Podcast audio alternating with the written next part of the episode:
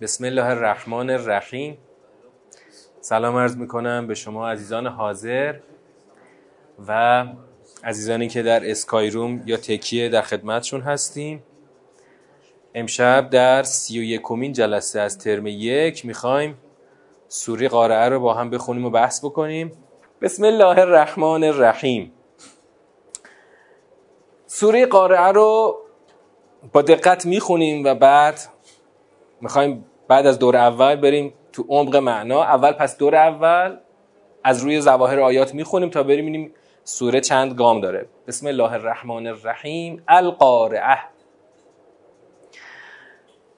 مل قارعه و ما ادراک مل قارعه آیه اول القارعه. بدون هیچ فعلی. فقط القارعه. آن در هم کوبنده. چرا هیچ جمله توضیحی نداره؟ چرا هیچی نداره؟ به خاطر اینکه خود همین نهایت توجه رو می‌خواد جلب کنه. این کلمه ای که براش فعلی نیامده. آن در هم کوبنده. قارعه اسم فائله از قرع کوبیدن. قارعه یعنی کوبنده. چیست آن قارعه؟ آیه دوم یه سوال از همون قارعه یعنی وقتی یه سوالی از همون مطرح میشه داره اون رو چیکار می‌کنه؟ بزرگ می‌کنه و تعظیم می‌کنه مهمش می‌کنه. خب اونایی که با عربی آشنا هستید الفلام القارعه چه الفلامیه ها؟ الفلام عهد ذهنیه. چون قبلش چی نداریم. یه دفعه فل بداهه این اول کلام آن در هم کوبنده بدون اینکه قبلش سخنی گفته شده باشه. پس این یه عهد رو ایجاد می‌کنه. منتها عهدی است که فقط ذهنی است بین مخاطب و شنونده. منتها گاهی وقتا حتی شنونده هم عهدی نداره از گذشته. عهد یعنی یه خاطره از گذشته نداره. یعنی ما مخاطب رو در حکم کسی که انگار خبرداره قرار میدیم. می‌خوایم به خاطر عظمت اون موضوع او رو در حکم کسی قرار میدیم که انگار می‌داند. چیست آن در هم کوبنده؟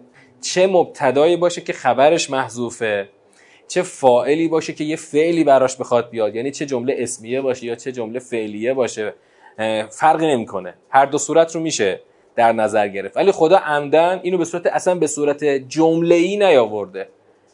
ما گاهی وقتا تو فارسی مثلا چجوری میگیم مثالشو؟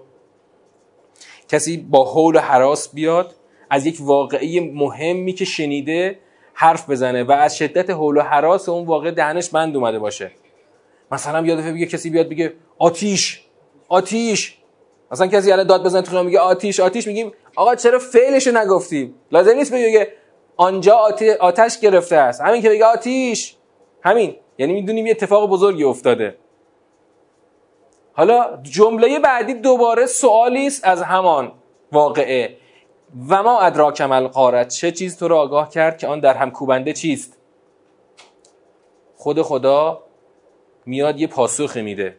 اما به جای اینکه خدا از چیستی آن واقعه سخن بگه می‌خواد از زمان وقوع آن واقعه بگه. یوم یکون الناس کالفراش المبثوث. روزی که مردم همچون پروانه های پراکنده هستند. وقتی از زمانش میگه یعنی هنوز انگار خدا عمد داره که از چیستی نگه بلکه از زمان بگه. برای اینکه خود اون بزرگی زمان وقوع آن واقعه بزرگی آن واقعه رو برای تو بیشتر ترسیم بکنه. روزی که مردم مثل پروانه های پراکنده میشن. پروانه ها چجوری ویژگیشون؟ در موقع پرواز بی هدف همینطور این طرف اون طرف. بدون یک اینکه یک نقطه ای رو هدف گرفته باشه. مثلا زنبور نق... کاملا هدفدار پرواز می‌کنه. زنبور از این گل بلند میشه میشینه رو اون گل. اما پروانه کلی این ور اونور چرخ می‌زنه آخرش ممکنه این نقطه بشینه. و تکون الجبال و کالاحن المنفوش. یوم دوباره انگار یه یومه می‌خواد بیاد. روزی که کوه ها همچون پشم زده شده هستند. پشم حلاجی شده پشم زده شده. دو اتفاق بزرگ رو خدا گفته که این دو اتفاق ظرف زمانی وقوع اون واقعی در هم کوبنده است. و الان می‌خواد خدا با یک جمله ای این سیر رو ادامه بده خب؟ که این جمله خوب دقت کنید تشخیص بدیم که یک سیاق جداست یا فقط یک فرازه؟ به جدای سیاق نمی‌رسه. فهو و فاما من ثقلت موازین و فهو و فی عیشت راضیه. پس اما کسی که میزانهایش سنگین باشد پس او در زندگی رضایتمندی است. و اما من خفت موازینو و اما کسی که میزانهایش سبک باشد فامه حاویه پس مادرش حاویه است. و ما ادراک ماهیه و چه چیز تو را آگاه کرد که آن چیست? نارون حامیه. آتشی است. بس. سوزان. اول نگاه ساختاری داریم. در نگاه ساختاری این اما منتظریم که برای ما چی رو تشریح بکنه؟ اما تو زبان عربی اسمش چیه? اما یه تفصیل. تفصیل. یعنی شرح و بست دادن. وقتی اما رو میشنویم منتظریم یه دوگانه ای سگانه یا هر چند شقوقی که داره اینجا مطرح بشه. اما من ثقلت. کفه اول کسانی که سنگین است میزانهایشان. سنگین است میزانهایشان. آنها در یک زندگی رضایتمند خواهند بود. اما دوم کفه دوم. البته اینجا دوگانه است دیگه به سگانه نمی‌رسه. اما لزوما لازم نیست دوگانه باشه می‌تونه سگانه باشه. اما اینجا ما فقط یه دوگانه داریم. دوگانه اول سقالت موازینو دوگانه اون کفه دوم خفت موازینو. کسی که میزانهایش سبک باشد نتیجهش سرانجامش چی میشه؟ امه حاویه. مادرش حاوی است. یا بعضیا به یک معنای دیگه ای معنا کردن جایگاه بازگشتگاه رو گفتن. حاویه است. و دوباره سوالی از حاویه می‌خواد مطرح بشه. مثل همون و ما ادراک ملقاره و ما ادراک ماهیه چه چیز تو را آگاه کرد که آن حاویه چیست؟ این سوال باز تعظیم حاویه است. نارون حامیه آتشی است سوزان. بس سوزان. خب یه سوالی رو خوب می‌پرسم. دقت کنید. خیلی شاید راحت متوجه بشید که یه کلمه ای ما اینجا داریم. که بسیار کلمه مهمیه از فعما اون کلمه کدوم کلمه است که بار معنایی زیادی روش هست؟ موازین. تو هر کلامی یک یا چند کلمه کلمات مرکز سقل میشن. کلماتی هستن که بار معنایی روشون سوار میشه. یا به یه بیان دیگه کلید واژه های مهم اون صحبت میشن. اینجا کلمه موازین این ویژگی رو داره. کلمه موازین کلمه کلیدی ماست که باید خوب معناش رو بفهمیم تا بتونیم جمله رو خوب معنا کنیم. چون کل این جمله در نگاه ساختاری داریم می‌بینیم که با یه ف چی شده؟ عطف شده به قسمت اول که درباره واقعه قارعه بود. یعنی انگار بعد از وقوع اون واقعه قارعه قرار یک تقسیم اتفاق بیفته تقسیم بر اساس یک شاخصی انجام میشه و سرنوشت ها روشن میشه. تو این تقسیم خداوند داره تقسیم رو بر یه اساسی انجام بده که ما باید از معنای کلمه موازین بفهمیم. پس اگر معنای کلمه موازین رو بفهمیم می‌تونیم دلیل تقسیم آدم ها به دو دسته کلی رو در بیاریم و با این تقسیم بفهمیم که قرار ما بعد از واقعه قارعه بر چه اساسی تقسیم بشیم و به چه سرنوشتی سوق داده بشیم. پس کلمه موازین به این دلیل الان مهم میشه. به خاطر اینکه همه چیز داره روی موازین سوار میشه. یعنی کل واقعی قارعه مقدمه است برای رسیدن به این تقسیم بزرگ.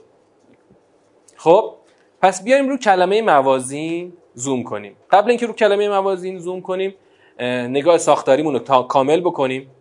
خب سوالی که پرسیدیم چی بود؟ الان ما دور اول خوندیم.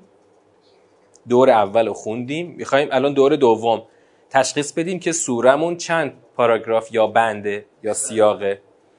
یک بنده یک سیاقه. فقط دو فراز داره.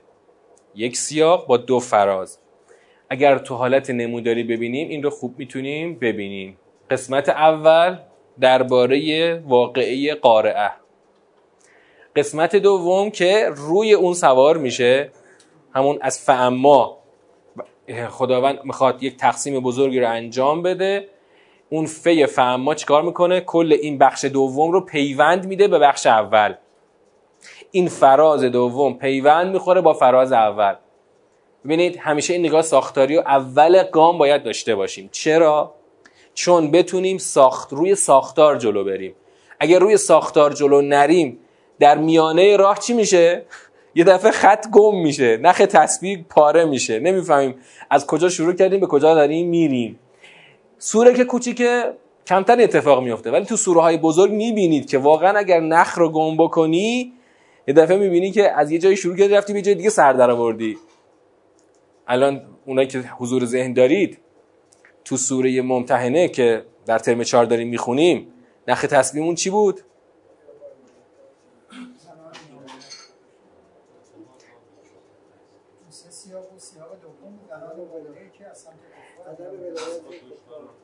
اصلش اون تولیه.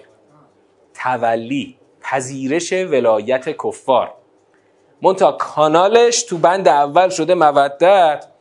تو همون بند اول دیدیم که خدا مودت رو براش یه تبصره زد که اگر مواظب باشید من مودت خودم برقرار می‌کنم بدون اینکه منجر به تولی بشه. باز سیاق سومو که فردا شب می‌خونیم می‌بینی دوباره خدا میاد ما رو بر میگردونه رو موضوع تولی.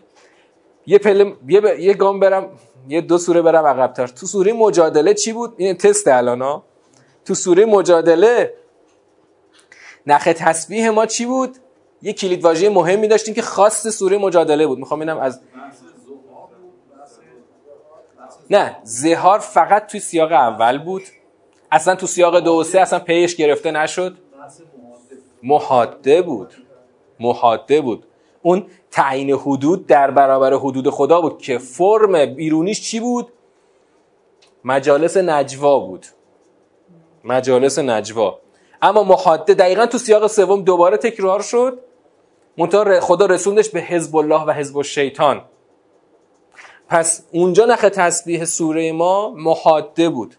ببین پس اینها رو باید خوب داشته باشیم که تو سوره های بزرگ که چی نکنیم؟ خط رو گم نکنیم نخ رو گم نکنیم. الان اینجا سوره کوچیکیه و خیلی قضیه روشنه. اما باید خوب ببینیم که الان من اینو در همین راستا می‌خوام بپرسم. هنوز من وارد تشریح نشدم. اما همینجا الان می‌خوام از شما بپرسم. بین فراز اول و فراز دوم ببین من دارم میگم هنوز قبل از تشریح می‌پرسم چون بعد از تشریح که اصلا جواب محل میشه. به الان که هنوز وارد تشریح نشدیم بین فراز اول و فراز دوم به نظرتون کدوم نقش محوری داره؟ دقیقا به همین دلیل که کلمه موازین رو دیدیم که حالت سقل داره مرکز سقل میشه. تو فیزیک ما یه بحثی داشتیم همیشه پیدا کردن مرکز سقل هر کسی می‌تونست مرکز سقل یه شیعی رو درست تشخیص بده می‌تونه می‌تونست چیکار بکنه؟ اون شیء رو به حالت تعادل در بیاره.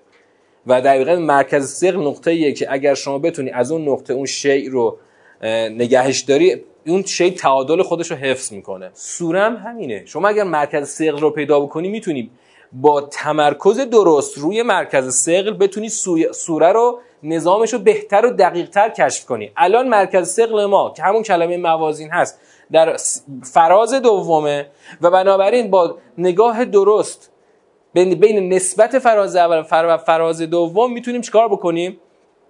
سوره رو دقیقا به یک نظام درستی ازش برسیم و این رو درست کشفش بکنیم.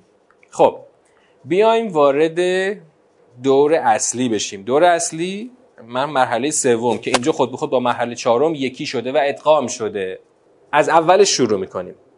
خب القارعه مل قارعه آن کوبنده. چیست آن کوبنده؟ خدا از یک واقعی داره صحبت می‌کنه که با وصف کوبندگی می‌خواد ازش اسم بیاره و صحبت بکنه. کوبندگی. شما هر واقعی رو می‌تونید از وجوه مختلف بهش نگاه بکنید. این قرض شماست که نسبت به یه واقع از چه زاویه بهش نگاه بکنید؟ این قرض تعیین می‌کنه که من این واقعه رو با چه وصفی توصیف بکنم. خداوند می‌خواد آن یه واقعی بزرگ رو که همان واقعی قیامت هست رو با وصف کوبندگی ازش اسم بیاره. خب چرا این خدا این کارو بکنه؟ چرا این کارو بکنه؟ چرا می‌خواد از اون واقعی بزرگ با وصف کوبندگی توصیف کنه و برای ما تشریح بکنه؟ برای اینکه می‌خواد از این یک از این یک چی بگیره؟ نتیجه ای رو برای در ذهن ما خدا می‌خواد شکل بده که من قراره یک اتفاقی رو رقم بزنم که همه چیز رو در هم میکوبه. همه چیز رو در هم می‌کنه میکوبه. خب خدایا مگه در هم کوبیده بشه چی میشه؟ چه اتفاقی میفته خب وقتی همه چیز در هم کوبیده بشه زیر و رو میشه. همه چی بالا پایین میره. پایین ها میرن بالا بالا یا میان پایین. اصلا نظام به هم میریزه دیگه. نظام قبلیش به هم میریزه. ممکنه به یه نظام جدیدی در میاد ممکنه هم در نیاد. مثلا مثال خیلی ساده ساده ساده. همین آبگوشت رو حساب کن. آبگوشتی که با گوشکوب میکوبی. قبل از کوبیدن آبگوش قبل از این شما عناصر رو جدا جدا داری. مثلا گوشتان نخودال بقیه حبوباتش همه چی جدا جدا قابل دیدنه. معلومه که این گوشتشه این سیب زمینیشه این نخوداشه. هر چی جدا جدا مشخصه. اما وقتی که کوبیده میشه در هم همه چی میره تو هم.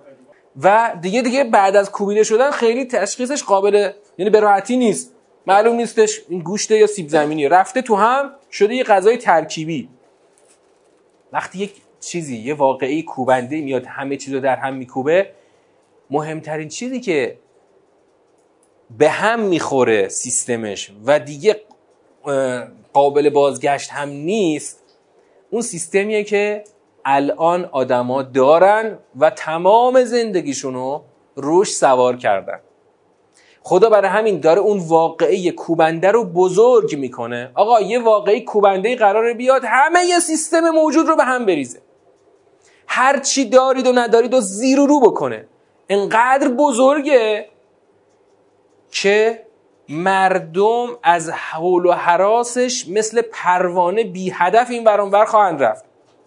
پروانه های پراکنده.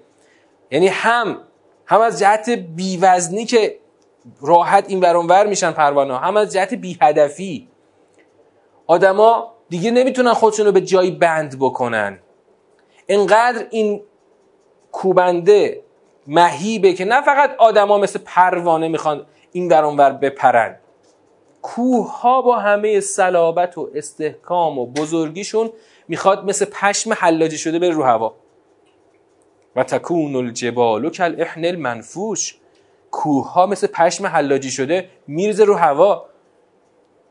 قدیما که در شست من خیلی می‌دیدم دیگه بعدا جمع شد این همه ماشینی شد. این پشم زنا میمدن تو کوچه ها داد می‌زدن. لاف دوزیه یه دونم این کمون از این کمونایی که مثل کمون بود و متوجه برای بدن پشم با این با این گوشکوبش می‌زد رو این بنده این پشما اینقدر حجم شد یه دفعه می‌شد اینقدر. یعنی همین کوه که مرکز استحکام مثل پشم به رو هوا چی میشه؟ آقا شما هر چقدر توی واقعی ترس به جونت بیفته به کجا پناه بری؟ به کوه پناه می‌بری. من می‌تونم تصور کنم. خودم همچی صحنه رو از نزدیک ندیدم. ولی تو وقایع بزرگ خب شاید شاید این صحنه ها دیده میشه که مثلا فرض کن یه سیلی داره میاد یا مثلا یه زلزله ای داره میاد. آدما میگن بریم یه جایی که خراب نشه. مثلا نریزه رو سرمون. آره پسر نو هم رفت بالای کوه که مثلا از اون غرقاب بزرگ نجات پیدا بکنه. اما خدا میگه کجا می‌خوای بری؟ کجا می‌خوای بری؟ من کوه دارم میریزم رو هوا. کوبنده کوه ما بریزه رو هوا کجا داری بری؟ تو واقعی قاره. هیچ جا. من این کره زمین رو می‌خوام بکوبم. نه فقط چند تا پشمو بکوبم. که ازش بالیش درست بشه. می‌خوام کره زمین رو بکوبم. همه چی کنفیکون بشه. همه چیز قرار بریزه رو هوا. تو به کجا بندی اون وقت؟ به کجا بندی؟ مردم مثل پروانه وقت این ورم میرن. یعنی به هیچ جا بند نیستن دیگه. به هیچ نقطه اتکایی نمی‌تونن اتکا بکنن. خب وقتی شما به هیچ جا بند نیستی اون وقت تکلیفت چی میشه؟ سرنوشتت چی میشه وقتی خودت به جای بند نیستی؟ دیگه هیچی دیگه. آدم به جای بند نباشه معلق میشه پرت میشه رو هوا دیگه. حالا الان خدا می‌خواد بگه بابا جان این که می‌رسه. واقعی قارعه که می‌رسه در راهه. یه جایی خودتو بند کن. به یه جای محکمی خودتو بند کن. به یه جایی که در اون واقعی در هم کوبنده که همه چیز زیر رو میشه تو زیر رو نشی. تو مثل پروانه پرت نشی رو هوا که به هیچ جا بند نباشی. بشر جاهل در تصورات پوچ خودش در تصورات ضد خدایی خودش برای خودش یه راه فرار تصور می‌کنه. اینا رو میاد از روش فیلم می‌سازه. اون فیلم 2012 رو دقیقا با همین تفکرات پوچ ساختن. کره زمین داره به هم میریزه نابود میشه. فقط یه دی ابر قهرمان و ابر انسان که اینا متکی بر اون ثروت های مادی خودشون هستن رو دنبال راه نجاتی میگن. همه چی داره نابود میشه. اما اینا مثلا می‌تونن خودشون نجات بدن. ولی ذهی خیال باطل. دائما هم تو همه آثارشون اینو تکرار می‌کنن که ما یک زمینی پیدا خواهیم کرد در یک نقطه ای از آسمان و به آنجا خواهیم رفت. با همین سراحت یعنی باید بگم در عین جهالت با همین سراحت اینو تکرار می‌کنن که ما به یک زمین دیگری خواهیم رفت. ذهی خیال باطل. چون می‌دونه که بالاخره روزی این خورشید خاموش خواهد شد. اینو با علمش فهمیده که روزی خورشید خاموش خواهد شد. اما چون به خدا نمی‌خواد اقرار بکنه چون نمی‌خواد اسم خدا رو بیاره تو کرات دیگر داره دنبال جای فرار میگرده که ذهی خیال باطل. خدا این کره این نظام عالم رو طوری نساخته که این انسان بتونه بر قدرت خدا فائق بیاد. خدا در اون واقع کوبنده همه چیز رو در هم خواهد کوبید. تنها یک راه وجود داره برای اینکه آدم در اون واقعی هولناک در هم کوبنده چی نباشه؟ معلق و بی ثبات نباشه. مثل پروانه پرت نشه رو هوا. یک راه بیشتر نداره که اون ادامه سوره می‌خواد اون یک گزینه رو بگه. یک گزینه وجود داره و آن اینکه شما بری دنبال موازین سنگین. موازین سنگین. حالا اینجا دوباره سوالمون اون سوال اصلیمون مطرح میشه. خدایا داری میگی فاما من سقلت موازینه فهو فی عیشت راضیه. در یک زندگی خوشنود خواهد بود. ما یعنی چیکار باید بکنیم که موازین سنگین داشته باشیم؟ یا موازینمان سنگین باشد؟ الان می‌رسیم به همین سوال اصلی. خدای موازین سنگین یعنی چی؟ که منجر خواهد شد به زندگی خوشنود. ایشتن راضیه. چیکار بکنیم که موازینمان سنگین باشد تا به زندگی خوشنود برسیم؟ چیکار کنیم؟ باید الان دوباره خوب تمرکز کنیم روی کلمه موازین. موازینمون رو باید سنگین کنیم تا به زندگی خوشنود برسیم در بعد از واقعی در همکوبنده خب موازین الان می‌خوایم تجزیهش کنیم. موازین جمعه. جمع چیه؟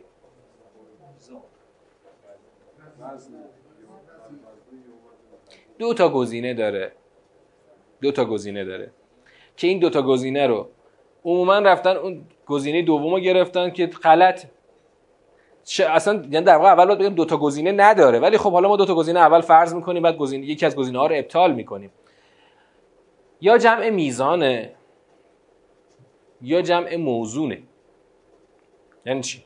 میزان یعنی ترازو. واحد سنجش. یا بگو سنجه. وسیله سنجش.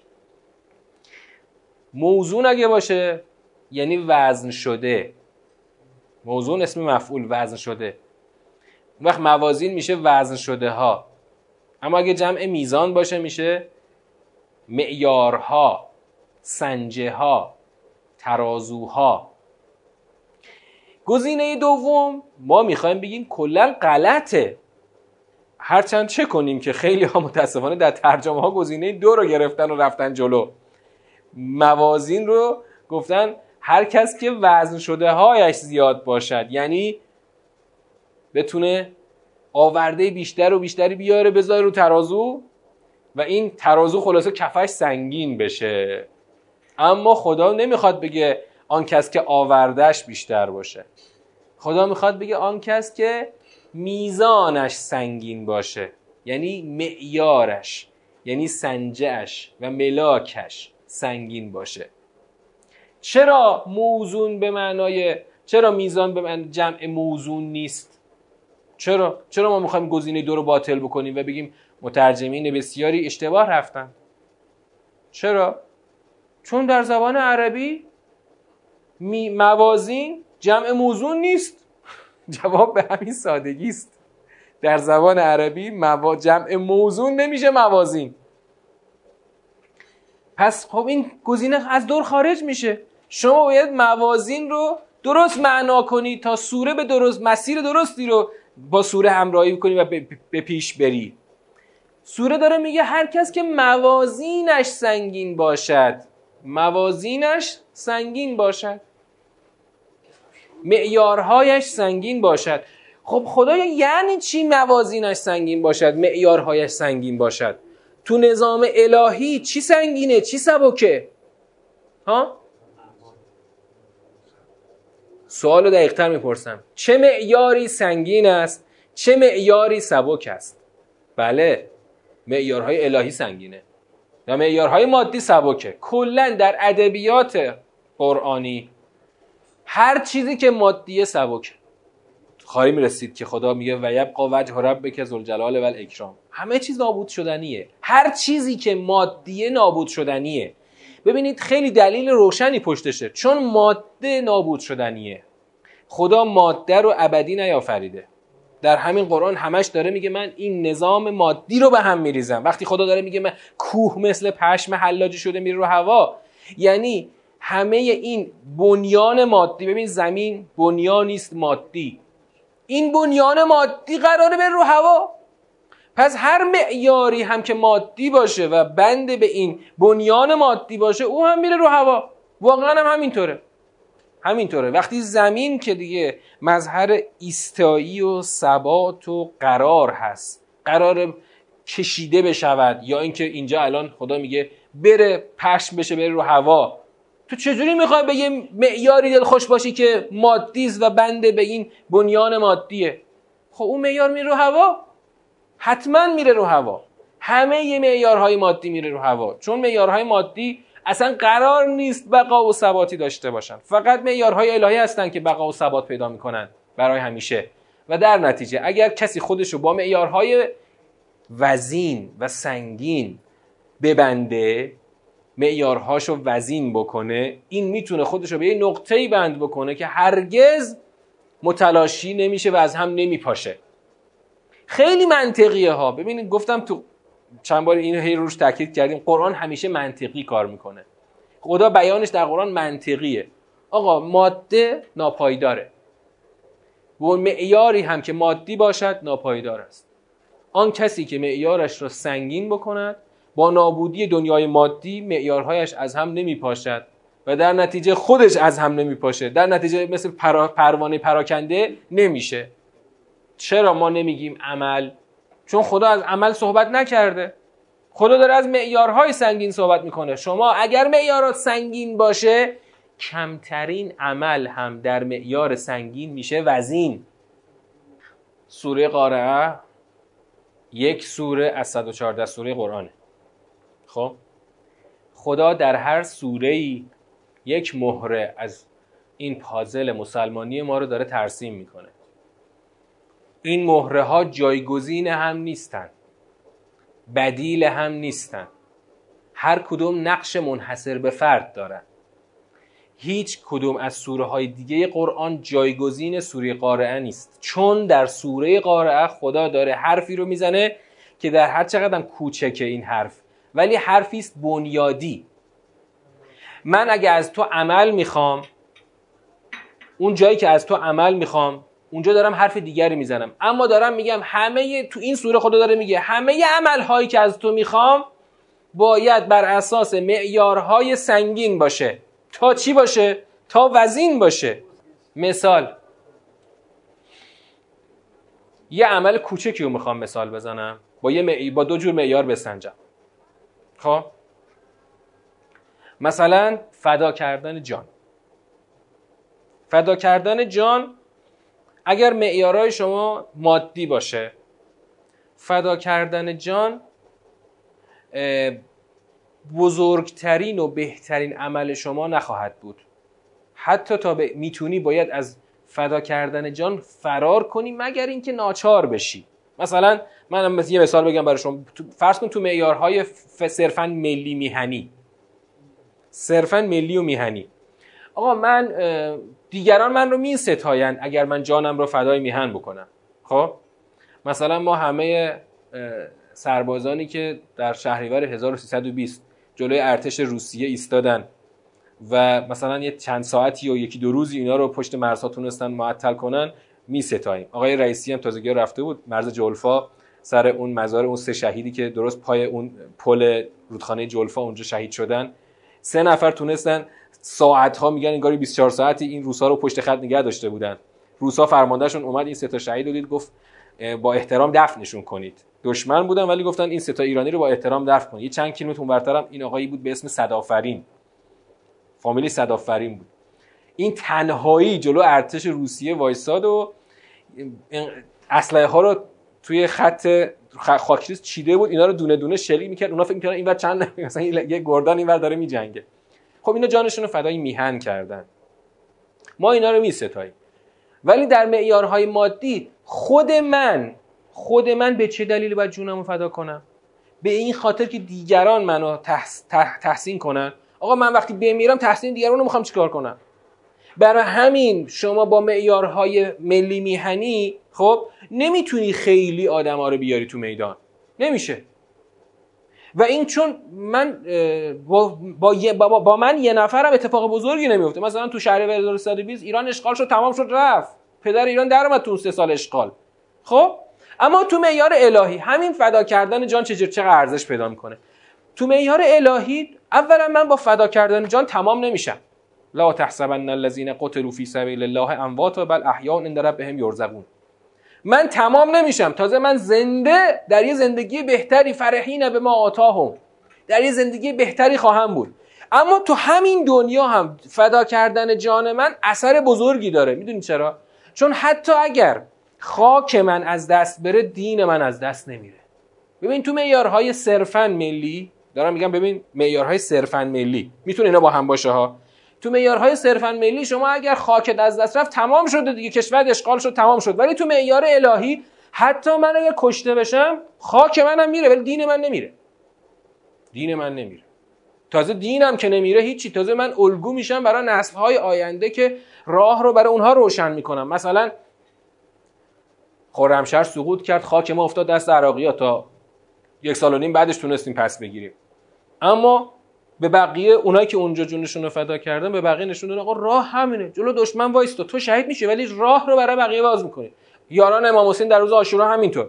پس تو معیار الهی می‌بینی دیگه یه فدا کردن جان چقدر ارزش پیدا می‌کنه. اینقدر ارزش پیدا می‌کنه که الان ببین دشمن ما آمریکا.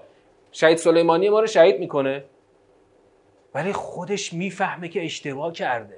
چرا؟ چون سلیمانی قبل از شهادتش صرفا فرماندهی بود در میدان نبرد با داعش. اما الان شده یک ابرقهرمان جلوی همه نه فقط مسلمانات جلوی ملت‌های آزاده که این تونست با دست خالی با یک اسلحه بسیار کوچکتر از اسلحه دشمنش دشمنش رو به زانو در بیاره. شد یه الگویی اما مثلا سربازان جنگ جهانی دوم که حتی خیلی هم از فرض کن با رشادت جنگیدن و کشته شدن.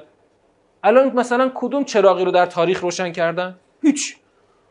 چراغی روشن نکردن فقط ممکنه اول هالیوود ازشون فیلم هم بسازه. ولی این نیست که چراغی جلو راه بشریت روشن شده باشه. جنگی بود گال تو زدی ما زدیم یکی زد یکی مرد تموم شد دیگه. یه هیتلری اومد ما باش جنگیدیم بعدم آخرش کشتیمش تموم شد رفت.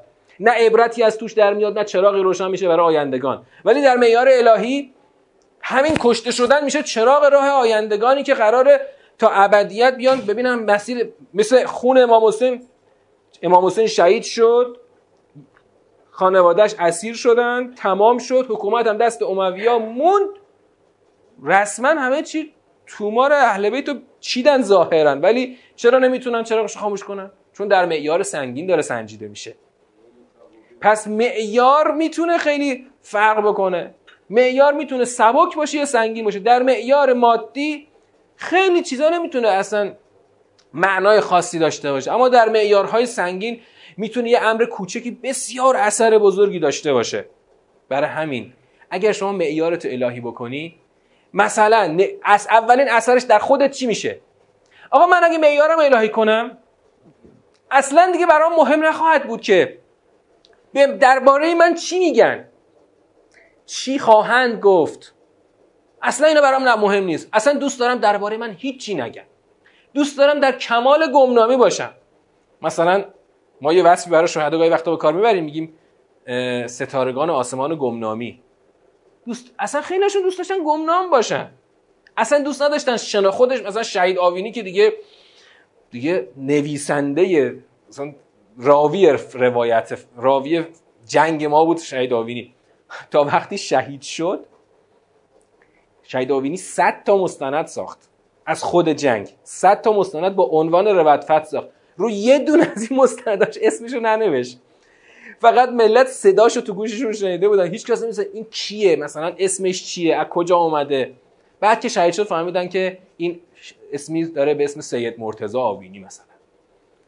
بعد مثلا تازه فهمیدیم که حتی نوشته هایی که می نوشته بازم با اسم خودش نمی نوشت نوشته هاشم بدون اسم می نوشت من می‌خوام یه حقیقتی رو روشن کنم. نمی‌خوام اسم خودم رو مطرح کنم. اما تو های مادی شما اگر به نتیجه دیده شدن نرسی شما به هیچ جا نرسیدی.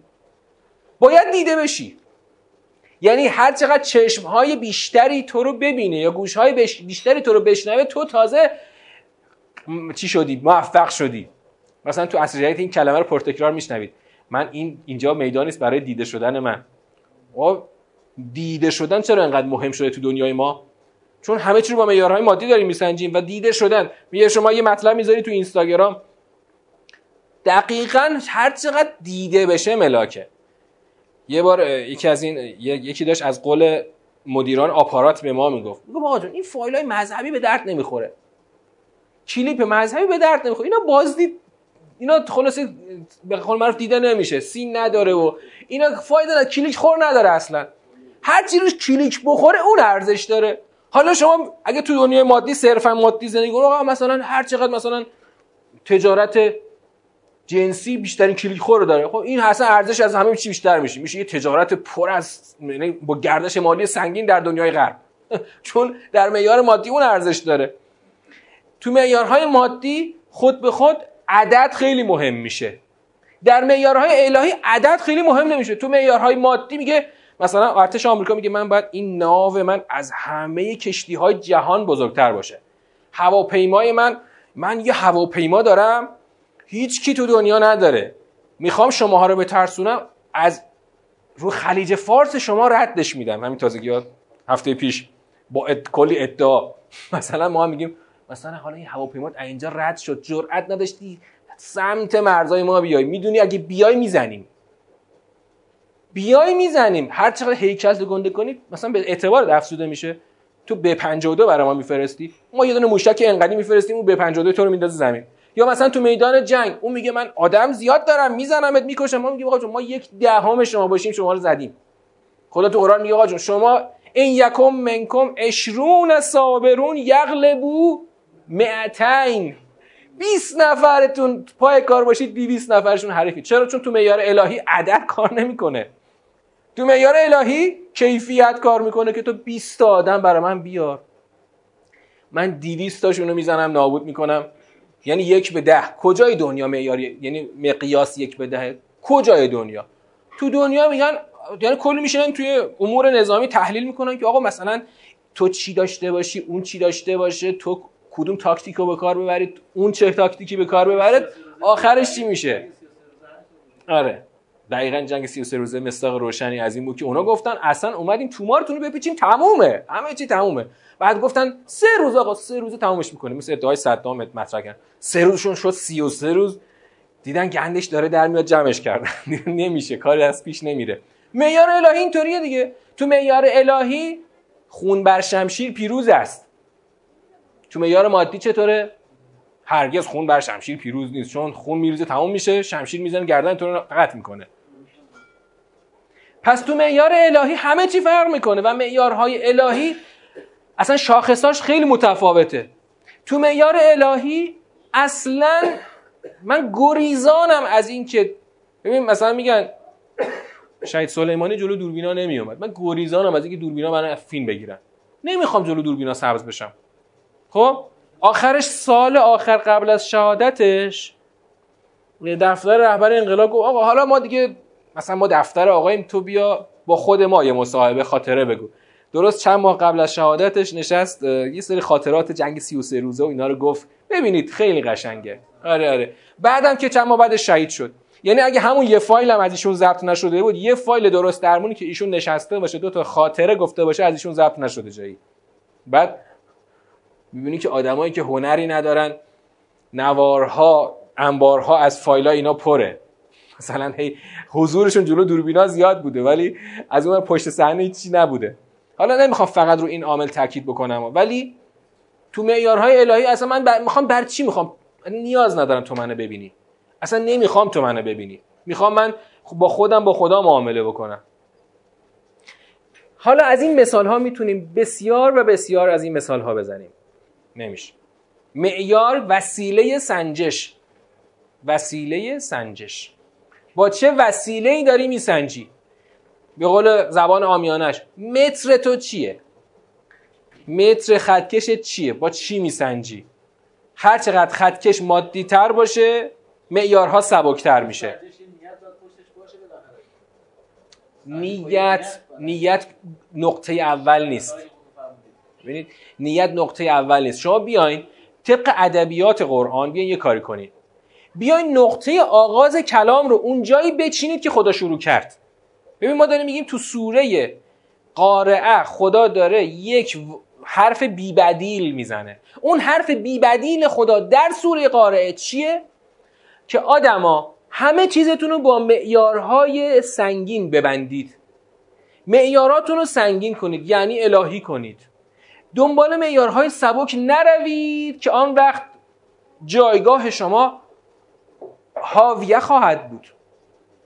چرا اینم نقطه قسمت آخر سوره. چرا اگر معیارها سبک باشد اون وقت امه حاویه میشه؟ یعنی جایگاه یک آتش سوزان خواهد بود. چرا؟ خدای خب حالا تو بیا مثلا خوبان رو ببر بهش چرا می‌خوای بدا رو بریزی تو جهنم؟ برای اینکه هر کسی که معیارش سبک باشه خواه ناخواه. تمام رفتارهای خودش نتایجش رو افکارش رو اصلا همه خروجی های خودش رو. همه خروجی ها رو بر اساس ببینید چرا اگر معیارها سبک باشد جایگاه انسان حاویه خواهد بود؟ آقا چرا؟ چطوری میشه؟ چون هر کسی یه معیارش سبک باشه. همه ورودی ها و خروجی ها رو بر اساس همون معیار سبک جهدهی می‌کنه. در نتیجه همه چیز در این معیار سبک به فنا میره ضایع میشه نابود میشه اول از همه خود فرده. در معیار سبک اول از همه خود فرده که نابود میشه و ضایع میشه. چرا؟ چون تو یک موجودی هستی که الهی اما با معیار مادی جلو رفتی. پس تو همه ببین چون این موجود طوری طراحی شده این موجودی به نام انسان طوری طراحی شده که بر اساس معیارهای الهی طراحی شده. تو یک نظام الهی طراحی شده. تو میای معیارات مادی می‌کنی. در نتیجه ورودی ها و خروجیات همه چیش مادی میشه. نتیجهش چی میشه؟ می‌بینی یه عمری زندگی می‌کنه. ازش می‌پرسی خب یک عمر زندگی شما.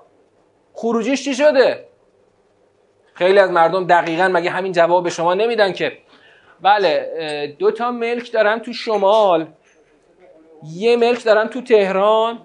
دو تا ملکم تو قم دارم. خب الحمدلله هازا من فضل ربی. پیشونی ساختمونمون هم همه می‌زنیم. هازا من فضل ربی. جمله دومش هم هیچ وقت نمی‌زنیم که لیبلونی اشک رو اکفر. بعد میگه خب یعنی 50 سال 60 سال از خدا هم گرفته که فقط یه ملکی تو شمال بخری؟ بعد که چیکارش بکنی؟ چی تو پیریمو بریم اونجا یه حالی بکنیم. خب می‌خوای حالی بکنی؟ نمی‌خواد بریم ملک بخری که. عوضش می‌تونستی اون پولو چیکار بکنی؟ تو معیار الهی. اون پولو می‌تونستی خرج گسترش دین خدا بکنی. به که همه چرا ملت هر روز ملکاشون خوشحال میشن که گرون میشه؟ چون همه پولاشون رو اینجا خرج می‌کنن ملکا هر روز گرونتر میشه. کسی ملکش رو خرج دین خدا نمی‌کنه. چرا؟ چون کسی باور نداره که این ملک موندنی نیست. تو میری این ملک رو زمین میمونه. تو بری زیر خاک این ملک روی خاک به در تو نمی‌خوره. اما تو معیار مادی هر چقدر این ابعاد ملکت بزرگتر باشه شما حتما قدر و صدرت بیشتر میشه و شما برتری و شما باید مورد احترام باشی. طرف قشنگ میاد جلو دوربین جوری صحبت می‌کنه.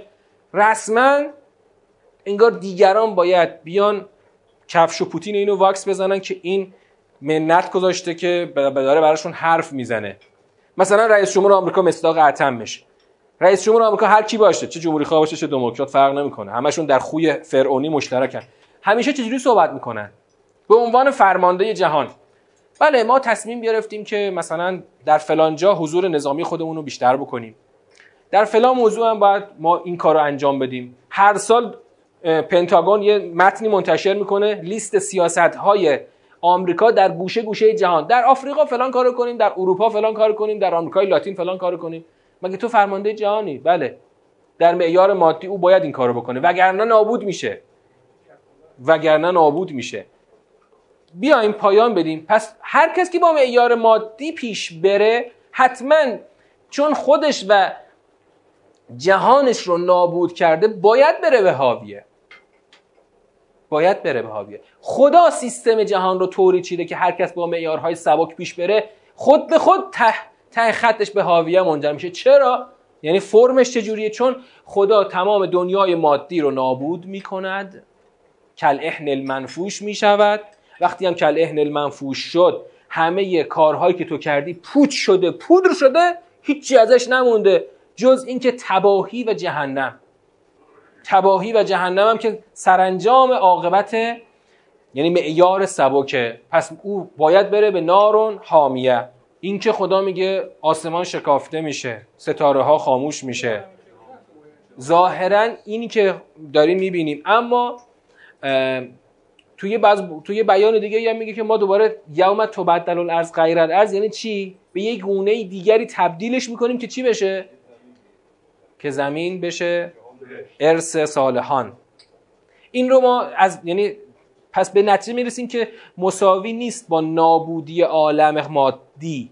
منتها عالم مادی به یک دگرگونی می‌رسه که این دگرگونی انسانهای صالح رو به یک بهشتی میرسونه که این بهشت هر آنچه بخواهن درش فراهمه. بله معیار رو که سنگین کردی خب خود به خود عمل شما فرم جدیدی می‌گیره که تو اون فرم جدید البته هر چقدر که بیشتر و خالصتر و پرمغزتر باشه حتما دستاورد بیشتریه. اما لزوما این نیست که هر چقدر هر کی عملش بیشتر باشه جاش بهتره ها. مثلا اون کسی که این شهدای دفاع مقدس که مثلا 14 15 ساله بعضیا رفتن شهید شدن. اون تو اوج بهش رفته در یه عمری که اصلا هیچی نیست. اون وقت می‌بینی یه کسی امام به این بعضیا میگه به شوخی یعنی به تن میگه امام. میگه یه عمری که نماز شب خوندی قبول بشه بیا مثلا این وصیت نامه شهدا رو یه بار بخون. تن برای چی میگه؟ برای اینکه میگه آقا جون تو نفهمیدی که وقتی که اسلام در میدان جنگ با کفره الان دیگه تاکید بر جنبه های عرفانی منهای جنبه های جهادی اونجا چیز نداره. ارز این پیش اون دیگه ارزش من نیست. و السلام علیکم و رحمت الله و برکاته.